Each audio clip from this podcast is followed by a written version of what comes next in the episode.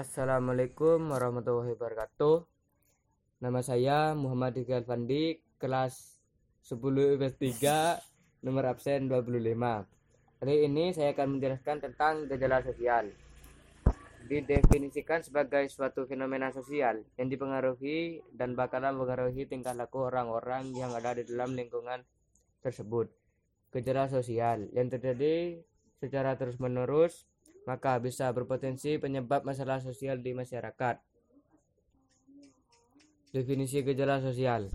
Gejala sosial adalah fenomena yang menandai munculnya permasalahan sosial di masyarakat. Pengertian umum ini diadopsi ilmu alam untuk diterapkan dalam ilmu sosial khususnya sosiologi. Contoh-contoh gejala sosial 1. Jaringan pertemanan tertutup 2. Produksi bertahwak 3 plagiarisme di kampus.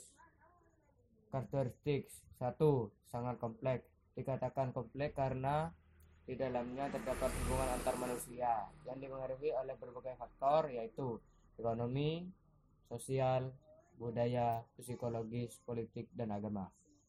Dua, beraneka ragam. Beberapa gejala tidak bisa dianggap berbagai suatu satu gejala karena masing-masingnya memiliki sifat dan karakteristik yang berbeda. 3. Tidak bersifat universal.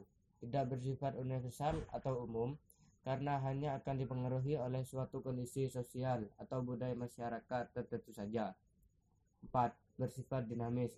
Karakteristik ini muncul karena mengacu pada perilaku masyarakat yang cenderung berubah-ubah. 5. Tidak mudah dimengerti Karakteristik ini menunjukkan sebagai wujud dari perilaku dan hubungan antar manusia sulit dipahami. Berbeda hanya dengan gejala alam yang terdapat di kita ukur dan prediksi terlebih dahulu. 6. Kurang objektif karena mengicu pada perilaku masyarakat. Alhasil gejala ini ikut memperhatikan pada hal yang mendekatnya karena karakteristik setiap individunya. 7. Bersifat kualitatif. Karakteristik ini berarti menunjukkan gejala menjadi tidak bisa diukur. 8. Sulit diprediksi karena sifatnya yang kompleks, abstrak, dinamis, kualitatif, dan spesifik.